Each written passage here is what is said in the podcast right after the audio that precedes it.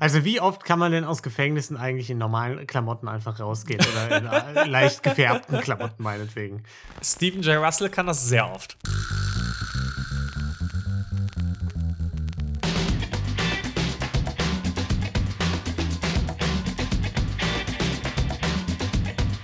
Hallo und herzlich willkommen zu Verbrechen für Weicheier, dem True Crime Podcast ohne Mord. Das lief super.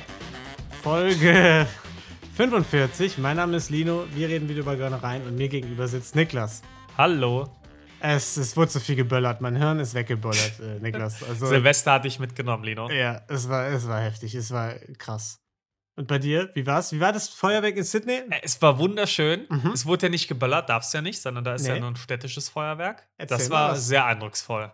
Sehr eindrucksvoll. Was genau hat dir am besten gefallen an Sydney auch generell? Kannst du einfach mal so ein bisschen Ja. sagen, wie ist es so in Australien? Hast du schon ein giftiges Tierchen gesehen? Nee, was ich spannend finde, ist, die Leute reiten halt wirklich alle auf Kängurus. Mhm, ja, ja, ja. Ja, Das und haben meistens ja einen Koala noch dabei. Mhm.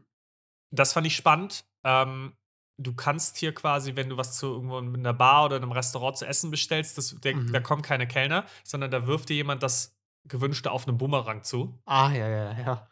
Also das, das, äh, ist, bleibt, das fliegt dann so runter und der du Bumerang kannst fliegt kurz zurück. runternehmen Ja. und der Bumerang Ja. fliegt wieder Ja. zurück. Das Man muss also halt sehr schnell sein. Man braucht so Ja, ja. richtig gute Reflexe, um das so vom Bumerang runterzufischen, ja.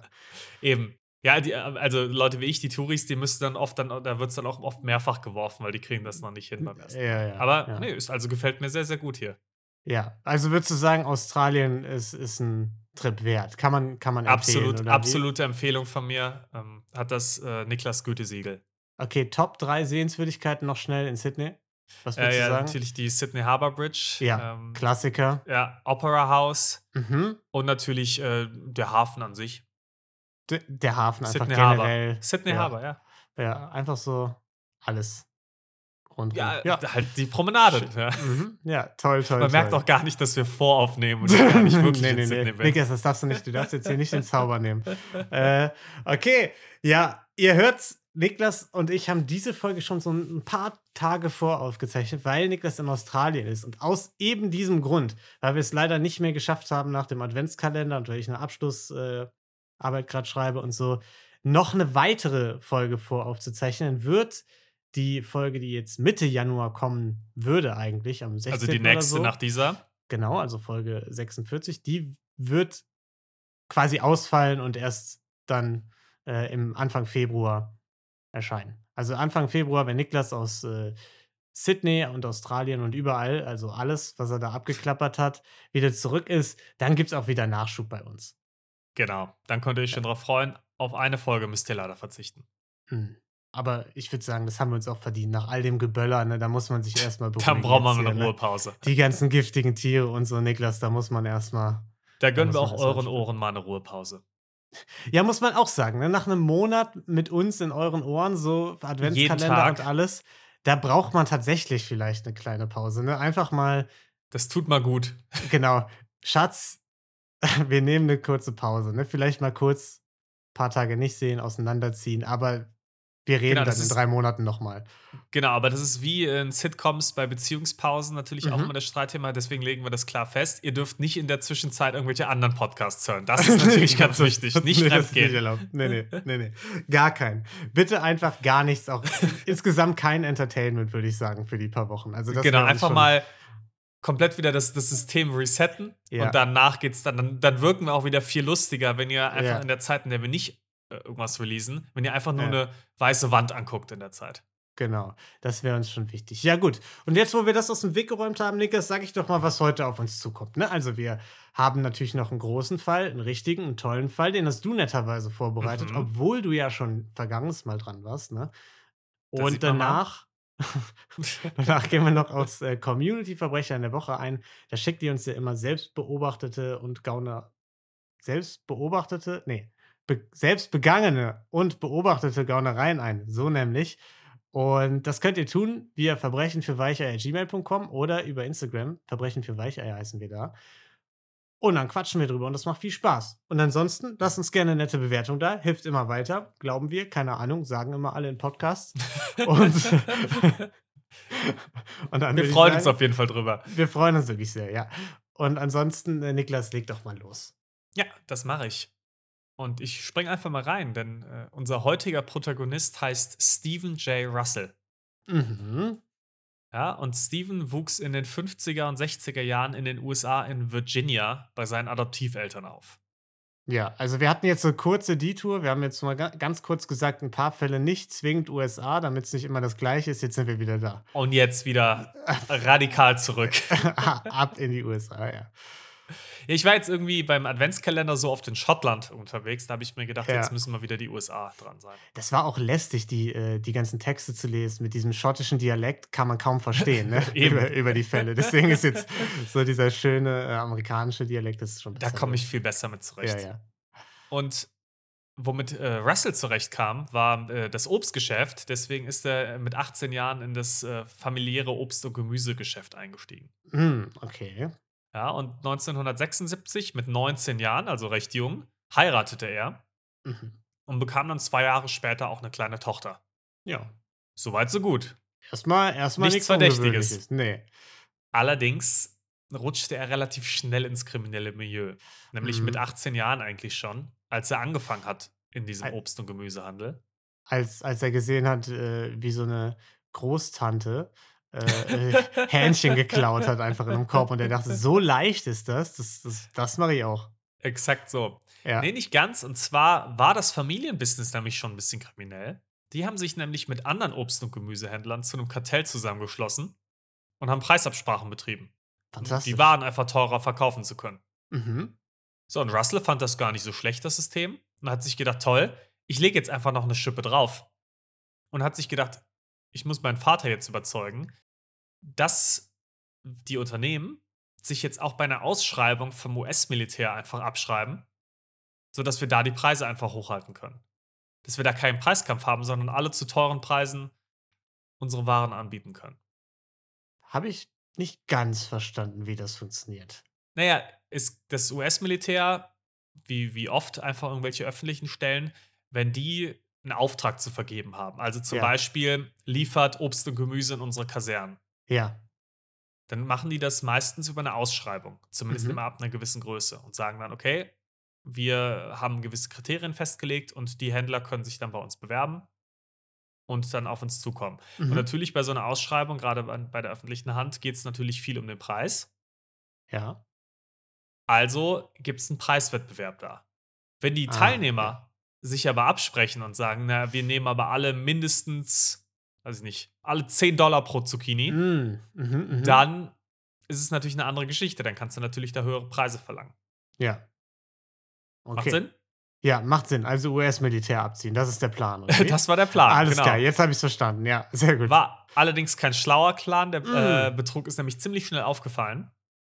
Und der Vater wurde verurteilt und hat auch eine Bewährungsstrafe sowie 15.000 Dollar Geldstrafe be- erhalten. Das ist natürlich ärgerlich. Ich muss auch sagen, nochmal Gemüsekartell, ne? Mhm. Das klingt wirklich nach dem harmlosesten Kartell der, der Welt.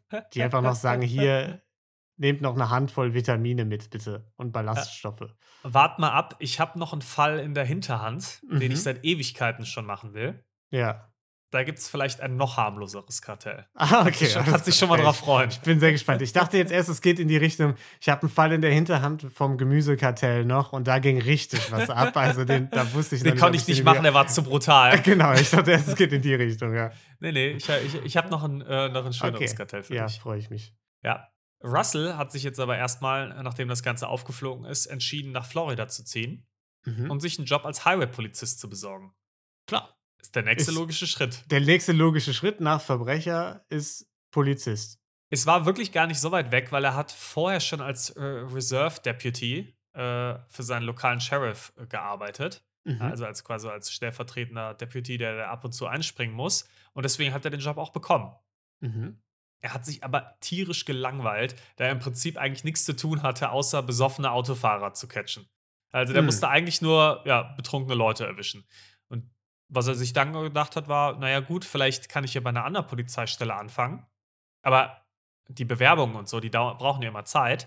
Und hat sich deswegen einfach ganz oft krank gemeldet, um an seinen Bewerbungen zu arbeiten. Mm, der Klassiker.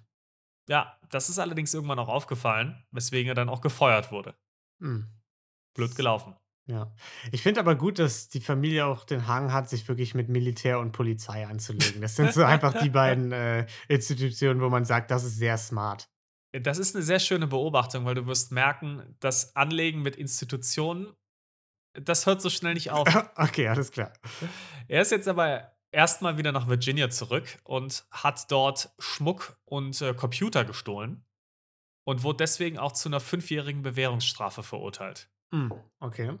Ja, daraufhin ist er dann erst mal nach Houston gezogen, um dort für 'n Lebensmittelunternehmen zu arbeiten. Da hatte er schon Erfahrung mit drin und hat sich gedacht: „Gut, da kann ich mein Leben vielleicht 'n bisschen auf die Kette kriegen wieder.“ Mhm. Seine Frau und seine Tochter, die sind dann erst später allerdings nachgezogen und sind erst mal noch in Virginia geblieben. Und er hat die Zeit genutzt, um 'ne Seite an sich auszuleben, die jetzt bisher nicht ganz ausleben konnte. Mhm. Er hat Schwulenbars in Houston besuch äh, besucht und seine Frau betrogen mit Männern. Hm, okay. So, jetzt sind dann irgendwann seine Frau und seine Tochter ebenfalls nach Houston gezogen. Da hat er das Ganze wieder 'n bisschen reduziert und versteckt, aber halt auch nicht 100 % und seine Frau hat irgendwann Verdacht geschöpft. Aha. Ja. 1986 hat er ihr dann da war sie aber auch schon kurz davor, ihn zu verlassen, gestanden, dass er eben schwul ist und die beiden haben sich scheiden lassen, sind aber auch im Guten auseinandergegangen. Ja. So, das war jetzt 'n ziemlicher Einschnitt in seinem Leben, weil sich sein Lebensstil plötzlich sehr geändert hat und er nun häufig seine Jobs gewechselt hat und umgezogen ist. Und dadurch, dass er Single war und eben keine Frau und äh, hatte und seine Tochter natürlich auch nicht mehr so oft gesehen hat, hat das Ganze seine kriminelle Energie noch mal bestärkt und er hat Versicherungsbetrug begangen und, ja, viele andere kleine Diebstähle und andere Tätigkeiten einfach. Mhm. Ja. Und er hat zum Beispiel auch gefälschte Ausweise benutzt für für gewisse für gewisse Frauds, die er dann gemacht hat. Mhm. Also, zum Beispiel Okay. bei seinen Versicherungsbetrügen. Und als er dann nach Florida zog, lernte er James Campbell kennen und die beiden wurden ein Paar. Ja, das heißt, da, äh, noch mal noch mal 'n Partner kennengelernt. Der war allerdings auch dem ganzen dem kriminellen Lebensstil nicht ganz abgeneigt. Und das hat das Hm, Ganze noch ist Zufall, verstärkt. ja. Mhm. Er wurde dann auch irgendwann erwischt und für Passport Fraud verurteilt. Ja, also, was ich jetzt grade die ganze Zeit denke, alle Sachen, die du bisher aufgezählt hast, das sind ja so sehr mickrige Verbrechen, ne? Also, es Mhm. sind sehr kleine Dinger, wo man sagt, da kommt jetzt wahrscheinlich tendenziell nicht, äh, der ganz große Wurf bei rum. Ja. Da frage ich mich doch, warum der nicht weiter Gurken verkauft hat, weil das doch tendenziell 'ne simplere Methode ist und 'ne, äh, knastfreiere Methode, um an 'n bisschen Geld zu kommen. Das ist richtig, aber das kann man sich ja häufiger bei unseren Tätern und Täterinnen denken. Ja, aber meistens ist dann wenigstens so was wie 'n Millionchen oder so dabei, ne? Aber hier so so so 'n paar gefälschte Pässe ist jetzt schon eher mau. Na ja, gut. Das ist richtig. Er hat am Anfang damit nicht viel gemacht. Was er allerdings gemacht hat, war sich erwischen lassen. Deswegen hat er 1992 'ne Anweisung bekommen, sich im Gefängnis in Oklahoma zu melden, um Mhm. seine Haftstrafe anzutreten. Finde ich auch gut. Ja, melde dich einfach, ne? Ja, ja, ja, ich melde mich dann. Das ist Genau. aber normal. Das ist Ja. echt das ist typisch. Wenn jetzt keine Fluchtgefahr besteht, dann ist es oft so, dass du quasi dich zur Haft halt selbst melden musst, sodass du jetzt da nicht unbedingt verhaftet wirst. Ach, das wusste ich nicht. Das ist nicht so ungewöhnlich. Das gibt's in Deutschland auch. Ja, dann sollen dann geh doch einfach weg. Ist doch nicht schlimm. Kann ja keiner was. Pack dir 'n paar Karotten, Gurken und Äpfel ein und dann, äh, ab nach Auf geht's. ab nach Hawaii oder so. Keine Ahnung. Ja, er ist nicht nach Hawaii gegangen, sondern er hat sich einfach betrunken. Hat sich gedacht, Mhm. das ist auch 'ne Ja. Methode. Und weil er natürlich 'n bisschen Schiss hatte vom Knast, hat er zusätzlich äh, zusätzlich auch noch Xanax genommen. War nicht Mhm. so die allerbeste Methode. Und er musste auch ins Krankenhaus dafür. Ja, Xanax, muss man sagen, ist was? Ist, äh, 'n starkes Beruhigungsmittel, Ja. ist ein, äh, wie heißen sie, Benzo irgendwas. Ähm, Mhm. aber, äh, das wird quasi benutzt eigentlich medizinisch, wenn ich's korrigiert mich auch bitte, wenn ich falsch liege, aber soweit ich's weiß, wenn für Leute, die Panikattacken et cetera haben, um die wieder runterzukriegen. Mhm. Wenn du das aber einfach nimmst, wenn du so was nicht hast, dann kannst du das eben auch einfach, ja, als Droge verwenden. Mhm. Ja, ist in vielen Rap-Songs auch sehr beliebt, Xanax.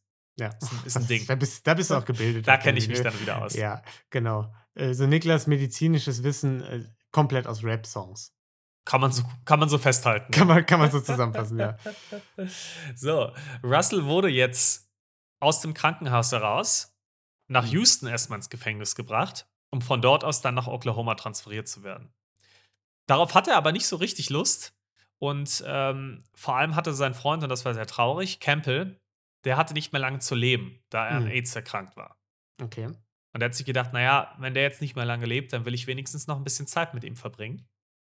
Und hat sich dann mit der Mithilfe von einem Häftling einfach normale Kleidung besorgt, also eben keine Knastkleidung. Mhm. Hat sich ein Walkie-Talkie geschnappt, das rumlag, Ja. und tat einfach so, als wäre er einer der Wachmänner. Die Weil er in in Zivil- Zivil rumgelaufen sind. Das habe ich mich auch gefragt, warum das funktioniert hat. Aber vielleicht Wachmann nach Schichtende, hat sich da umgezogen und ist dann in privater Kleidung rausgegangen. Mhm. Es war meine These. Jedenfalls wurde ihm die Tür geöffnet und er konnte einfach rausspazieren aus dem Gefängnis. Fantastisch. Also äh, muss man sagen, das ist ein Gefängnis mit sehr hohen Sicherheitsstandards. Ne?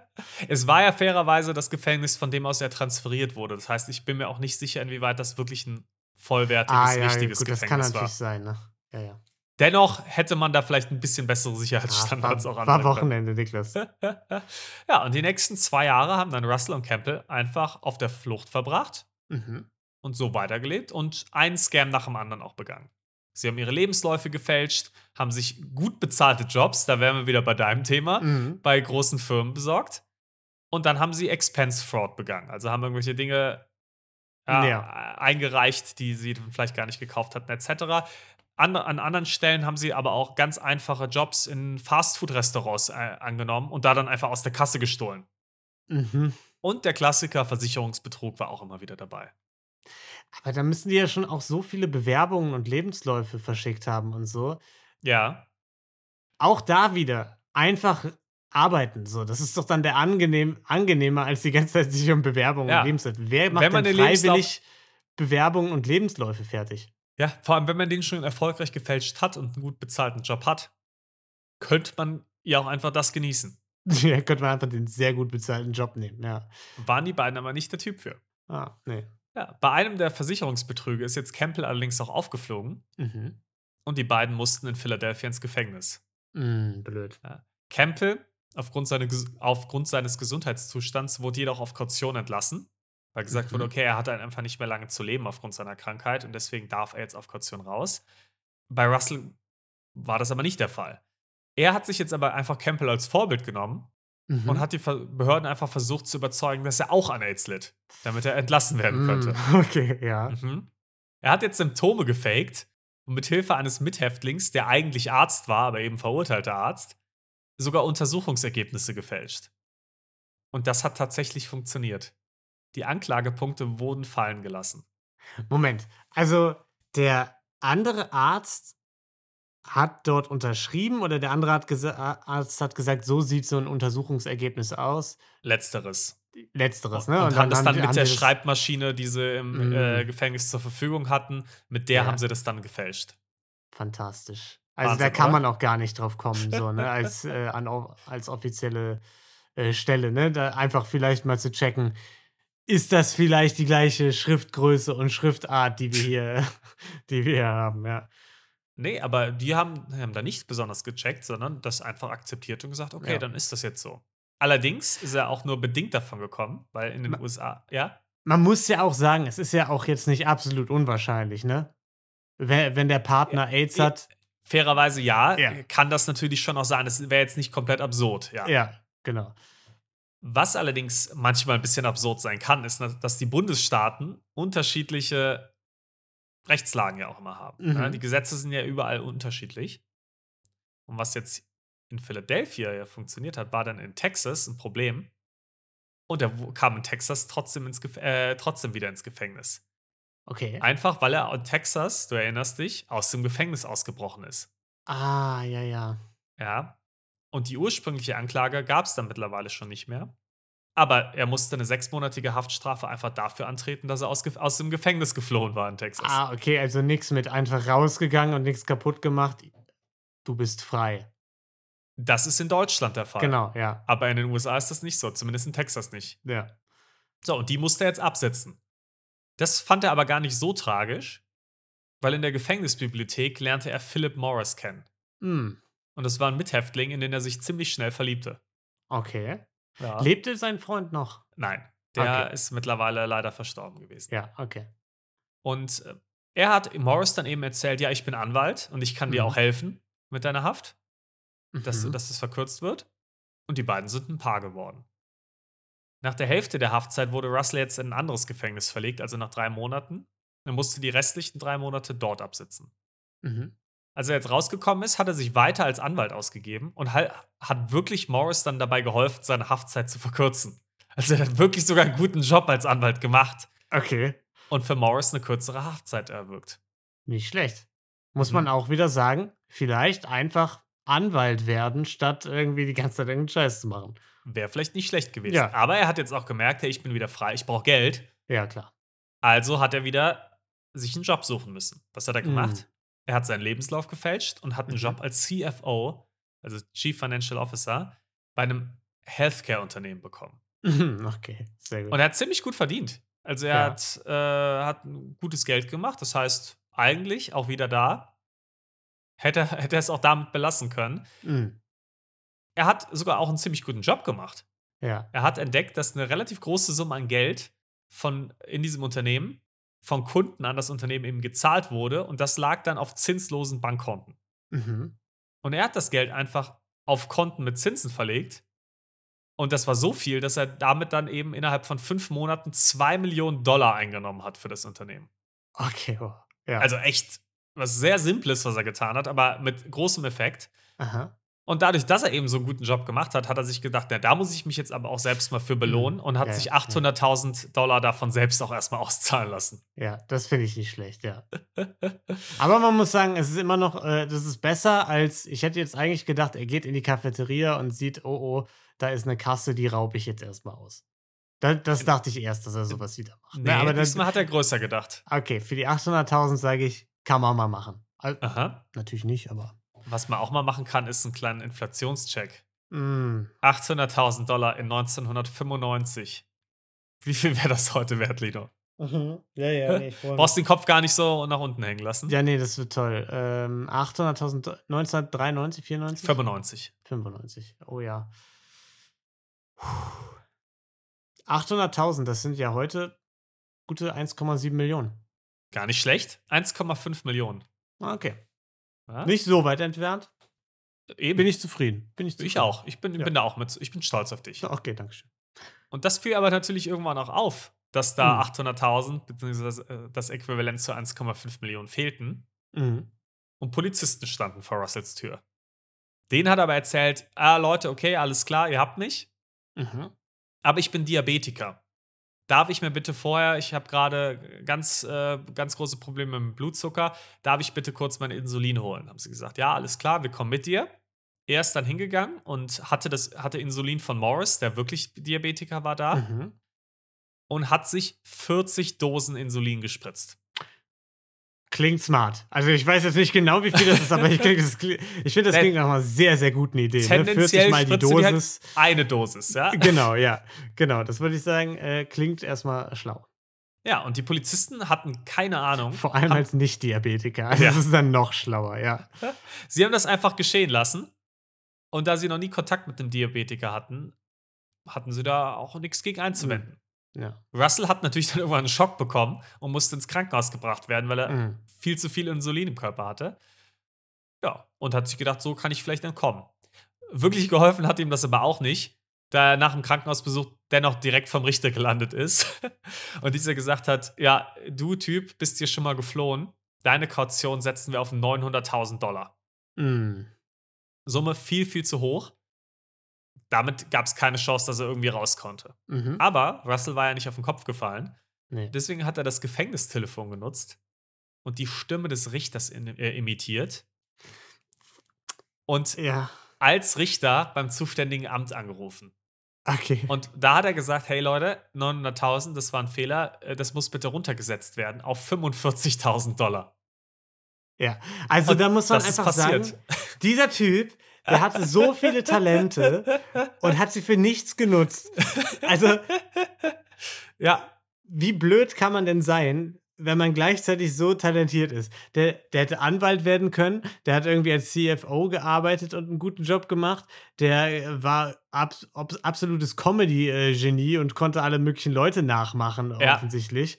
und dafür hat er wirklich anscheinend auch ein Talent. Das haben mehrere Zeugen auch gesagt. Der war extrem gut darin, andere Menschen zu imitieren. Ja.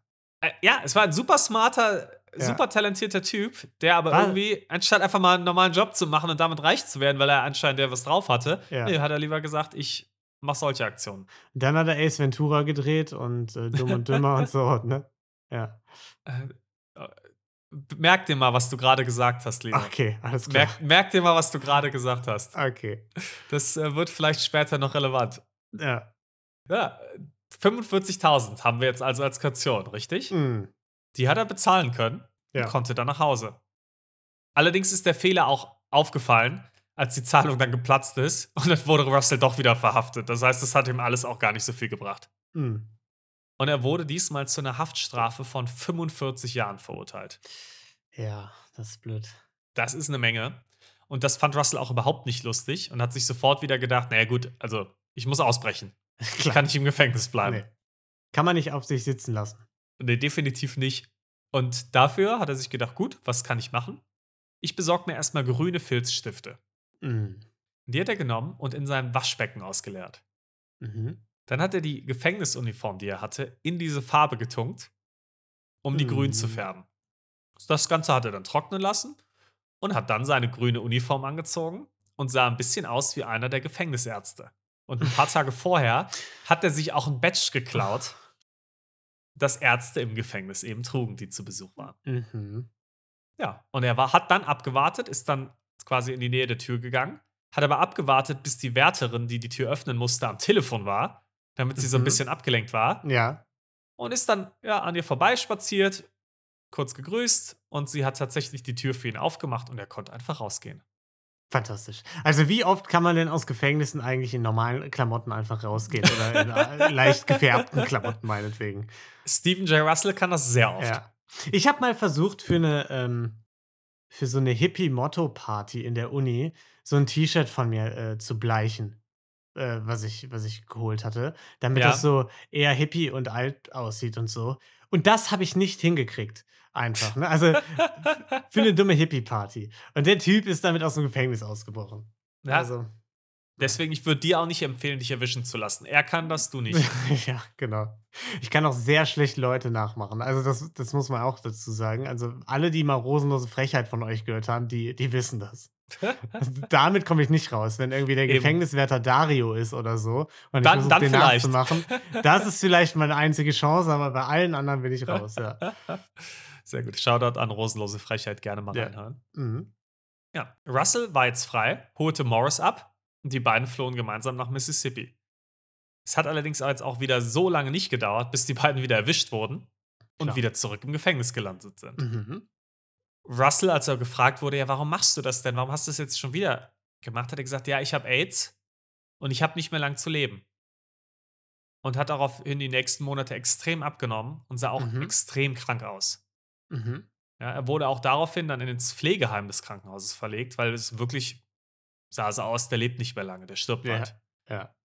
Und dort haben dann irgendwann die Zuständigen auch einen Anruf von einem Arzt erhalten, der ihnen erklärt hat: Aha, guckt mal her, Russell, der ist kurz davor zu sterben. Ich habe aber eine experimentelle Methode, eine Medi- Medikamentenstudie, die ich hier gerne Mhm. durchführen würde.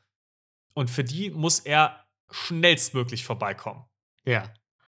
Und daraufhin haben sie ihn aus dem Gefängnis entlassen, Fantastisch. damit er an dieser Also- Medikamentenstudie teilnehmen konnte. Ja, das, äh, das, ist, das ist smart. Also da muss ich auch sagen, bei einem Typen, der irgendwie schon aus 3000 Gefängnissen ausgebrochen ist, da, da nimmt man einfach den Arzt auch beim Wort, ne, der einen da angerufen hat. Da fragt man nicht nochmal nach, auch nachdem Russell selbst irgendwie Richter am Telefon nachgeahmt hat. Nee. Da hat wirklich jemand die Akte nicht gelesen, ja. Ja, ja. Ja, und der Arzt hat dann ein paar Wochen später im Gefängnis wieder angerufen und hat Bescheid gegeben, ah ja, Russell ist jetzt leider verstorben. Hm. Ja, wie du schon natürlich gehört hast, es war natürlich ein Fake von Russell. Er hat einfach die Monate vorher so gut wie nichts gegessen und Ja. es geschafft, noch ein paar weitere Symptome zu faken. Und so wurde ihm halt geglaubt, dass er wirklich todkrank sei. Ja. Und er wurde keinmal vom Krankenhaus auf AIDS untersucht. Weil er hatte ja noch den gefälschten Hm. AIDS-Test im System. Und niemand hat jemals gesagt, wir ordnen nochmal einen AIDS-Test an. Weil der wäre negativ ausgefallen. Ja. Ja, und so ist Russell dann erstmal wieder untergetaucht.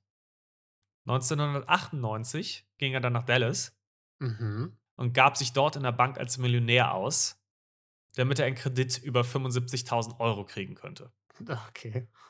Die MitarbeiterInnen haben aber schon Verdacht geschöpft und fanden das alles ein bisschen merkwürdig und haben die Polizei verständigt. Diese kam dann auch, wollte ihn festnehmen und er hat erstmal einen Herzinfarkt gefaked. Mm.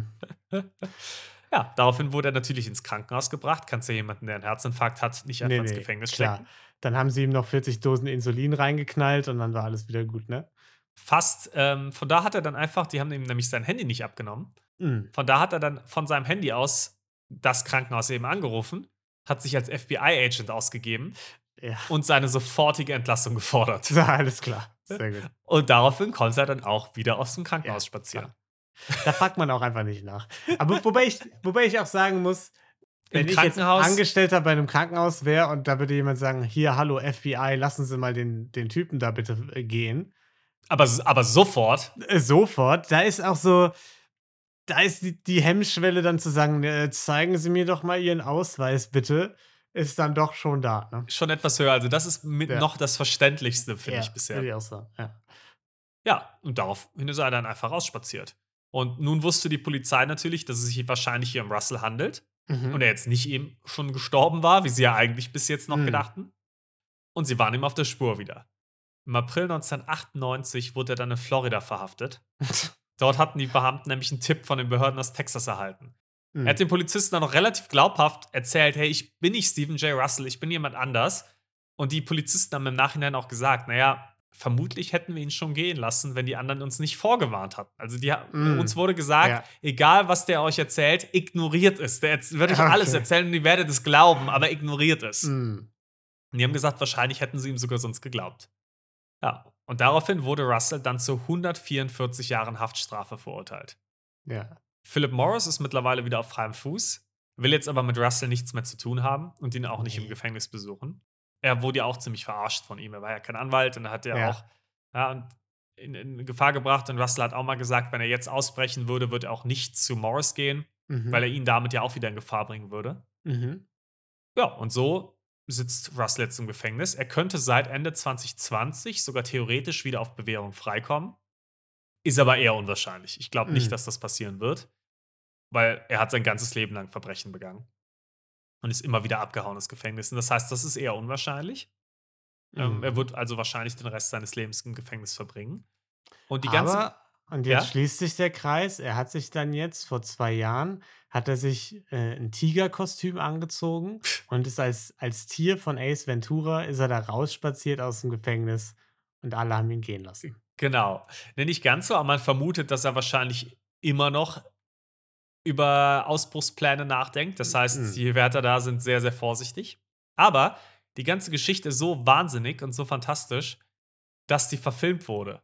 Und die wurde verfilmt mit dem Titel I Love You, Philip Morris. Und in den Hauptrollen waren Jim Carrey Ach, und Ewan McGregor. fantastisch. Ja, Den kenn ich also ja nicht Ace Ventura. Film. Ich kenne ihn, ich kannte ihn auch Ja. nicht, aber äh, Ewan McGregor hat eben ähm, seinen äh, seinen Liebhaber Philip Morris gespielt und Jim Carrey hat Stephen J. Russell gespielt. Also mit, mit dem Vergleich mit Ace Ventura, es hat schon sehr, sehr gut ge getroffen. Ja, sehr gut. Da muss ich aber sagen, wahrscheinlich liegt es daran, dass ich den Film nicht gesehen habe. Ich bin kein riesen Jim Carrey-Fan.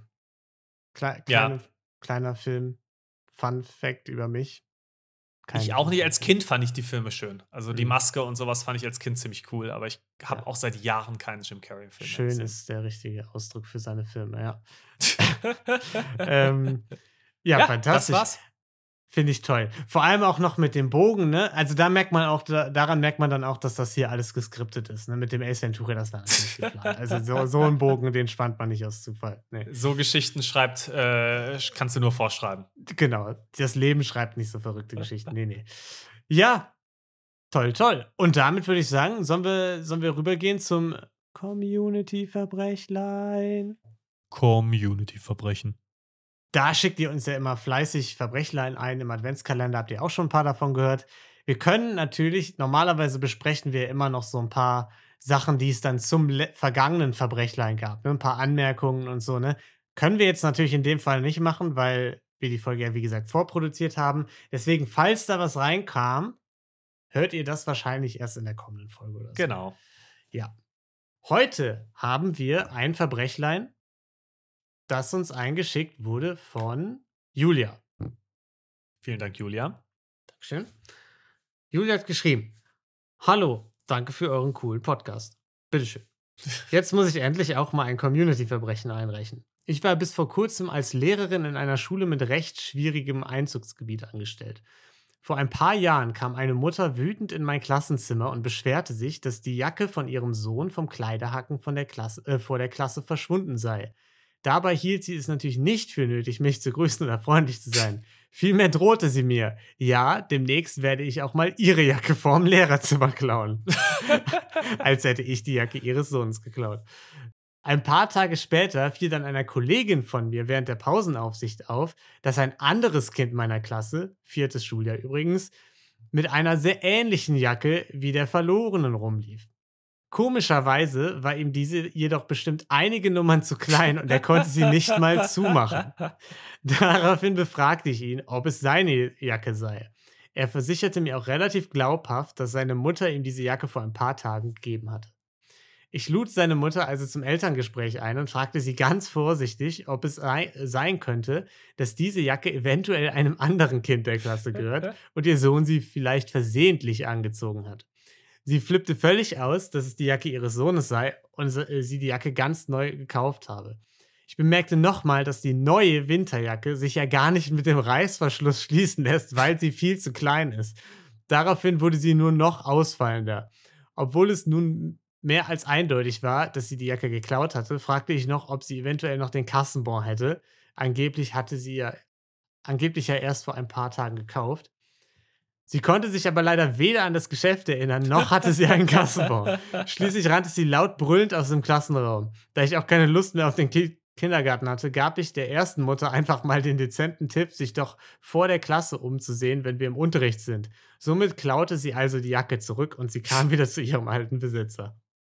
Ganz liebe Wahnsinn. Grüße, Julia. Oh, da gibt es einiges. Ja, vielen Dank, Julia. Also Ja. Wahnsinn. Da gibt es Ein einiges aufzurollen. Ja, wo, wo fangen wir an, Niklas? Wo, wo möchtest du anfangen? Also erstmal, was sind das für Mütter, die sofort erstmal, die sofort, das hätte ich nicht sagen sollen, als du getrunken ich, ich hast. dachte erst mal, ich hätte noch ein paar Sekunden. Ja. Was, was sind das für Mütter, die einfach sofort das Brüllen und Schreien anfangen? Hm. Ich muss sagen, Äh. das, das sind die Mütter, wegen denen ich aufgehört habe mit Lehramt. Also Ja. ne, diese Vorstellung, ja. Also wirklich An furchtbar. Ja. Ähm, die zweite, ja, die Täterin am Ende gewesen, hat sich Ja, herausgestellt, Ja, ja. hat das natürlich als Schutzmechanismus genutzt. Also äh, quasi Angriff, äh, Mhm, ja. nochmal Double Down, nochmal sich komplett darüber aufgeregt, einfach um halt aus der Nummer wieder rauszukommen, weil Ja. sie erwischt wurde. Ja. Von daher ist es verständlich, ja. aber überhaupt nicht ähm, zu entschuldigen. Aber äh, da kann, ich, da kann ich das Verhalten noch nachvollziehen. Bei der anderen Mutter verstehe ich nicht, was die Lehrerin denn machen können soll, wenn die Jacke vor dem Klassenzimmer geklaut wird. Eine Lehrerin befindet sich ja normalerweise im Klassenzimmer und unterrichtet. Nee, Niklas, das hast du falsch verstanden. Eine Lehrerin, die muss sowas mitbekommen. Ne? Die Eltern vertrauen der Lehrerin ja die Kinder und die Jacken an. Ne? Und Ja. wenn dann einfach eine Jacke flöten geht, dann ist das scheiße, Niklas. Das, das kann ich schon verstehen. Da kann man auch mal sagen, Jacke um Jacke, Zahn um Zahn. Äh, Jacke wie Hose. genau. Äh, ab dafür. Nee, also, klar. Da müssen wir jetzt, wir müssen auf die verschiedenen äh, Ebenen eingehen. Erstmal, erstes Elterngespräch, ne? Mhm. Der Lehrerin drohen mit einem Diebstahl der Jacke. Das ist auch echt, das ist eine geniale Antwort. Ein Power-Move erstmal, muss ich sagen. Weiß nicht tendenziell, wie sehr das den Noten des, eigenes, des eigenen Kindes hilft. Wahrscheinlich nicht besonders, ja. Also, wenn Ja. du sagst, ich stehe zwischen einer 3 und einer 4 vielleicht, Ja. kriegst vielleicht nicht unbedingt die 3, wenn deine Ja. Mutter gerade noch die Jacke der Lehrerin geklaut hat. LehrerInnen sagen, behaupten zwar immer, absolut äh, unparteiisch stehen ist das ja, also gar keine Sympathien und so. Ah, Aber ich ja könnte mir vorstellen, da gibt es dann vielleicht mal ein Minus hinter die drei oder so, ne? 100 Prozent. Dann der Diebstahl. Mhm. Der war ja auch, also erstmal die Cleverness des Ganzen, ne? Eine Jacke klauen, die zu klein ist. Kann man Mhm. da, also gibt es da bessere Optionen vielleicht? Eine passende Jacke wäre vielleicht was. Genau, das habe ich mir nämlich auch gedacht. Eine passende Jacke mit einem Reißverschluss, der zugeht. Und auch gar nicht das Schlauste, Mhm. in der Schule des eigenen Kindes zu klauen. das, das wäre mein zweites Ding gewesen, ne? In der Schule klauen, okay, lasse ich mir noch gefallen, aber dann doch bitte nicht mit der Jacke wieder in die Schule zurückschicken. Also da ist doch die Wahrscheinlichkeit, dass das auffliegt, relativ hoch. Zusätzlich nochmal, wenn die Jacke drei Nummern zu klein war. Äh, genau, ja. Aber sowieso. Schwierig, ja. Vor allem, weil da wahrscheinlich noch so, so ein kleines Schild mit Jonas hinten drin stand. Ja, genau. So. ja. Das ist natürlich dann auch schwierig. Wobei, muss man da vielleicht sagen, erste Mutter hat ihren Job nicht gemacht. Normalerweise Eltern, die ihre Kinder in die Schule schicken, immer schön, also bei mir stand immer ein Ja. Kino hinten drin in der Jacke, ne? Vor allem so im Kindergarten. Dann, Ja. äh, ich sag mal so, 13. Schuljahr, kurz vorm Abi, habe ich es dann sein lassen mit dem Lino in der Jacke. Aber, Aber auch erst dann. Ja, aber bis dahin hat es mir tolle Und Dienste keine geleistet, Jacke ne? wurde geklaut. Nie wurde eine Jacke geklaut, zumindest Eben. nicht in der Schule. Ne. Ja, von daher hat Ja. dabei, also war sie Mittäterin quasi. Ja, genau. Also muss man sagen, erste Mutter genauso schuld wie zweite Mutter. Äh, dann das. Gespräch mit der, mit der zweiten Mutter ist ja schon mal erstmal das unangenehmste Gespräch aller Zeiten.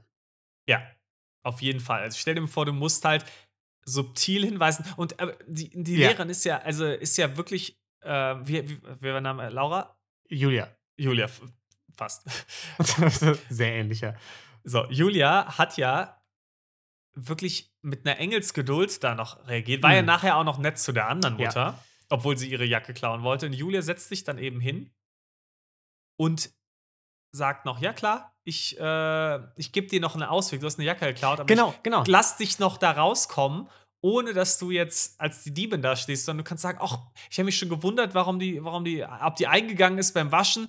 Ja, genau. Ah, da hat mein Exakt. Dusselsohn wohl die Ja. falsche Jacke sich mitgenommen. Ah, das ist aber blöd.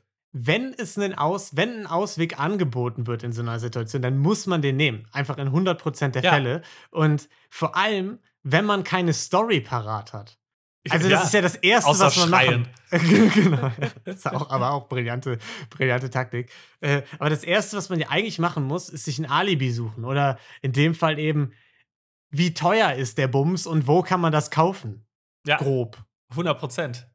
Da muss man einfach sagen, neben dem Verbrechen selbst, was semi-smart war, auch äh, der Umgang danach. Semi-smart, würde ich sagen. Vollkommen. Ähm, ja. Äh, dann Rückholaktion noch kurz besprechen. ja, ist natürlich an, in dem Moment für die Mutter das Beste und ist natürlich auch gut, das so zu machen.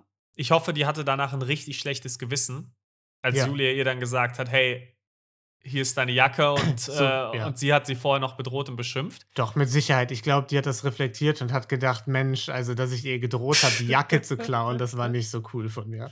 Ja, ich hoffe. Ähm, klingt wie ein reflektierter Mensch auf jeden Fall. Ja. Von daher mit Sicherheit. Genau. Aber ist ja auch nur eine Symptombekämpfung. Absolut. Also, ja. also wir, wir, also eine Woche später war doch wahrscheinlich dem nächsten Kind die Jacke gestohlen. Ja, das Ding ist, nee, glaube ich nämlich nicht. Das, da, also das Problem ist jetzt ein, das Jackenproblem ist jetzt ein für alle Mal gelöst, würde ich sagen.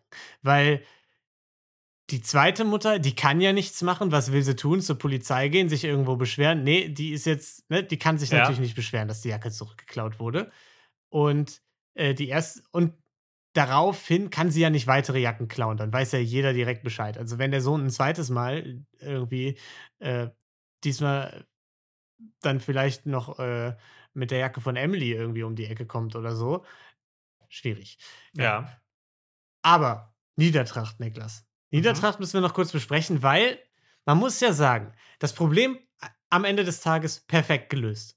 Julia hat kein Ja. Problem mehr mit den stressigen Müttern. Alle haben ihre Jacke, äh, und mit alle meine ich den einen Jungen. Äh, und, äh, aber die Niedertracht ist ja, dass zwei arme Kinder, die ja unschuldig waren, die wurden da einfach rein äh, Ja. ne, verwickelt durch, durch die eine Mutter, die geklaut hat. Also zwei Kinder mussten ohne Jacke im Winter nach Hause laufen. Das ist richtig.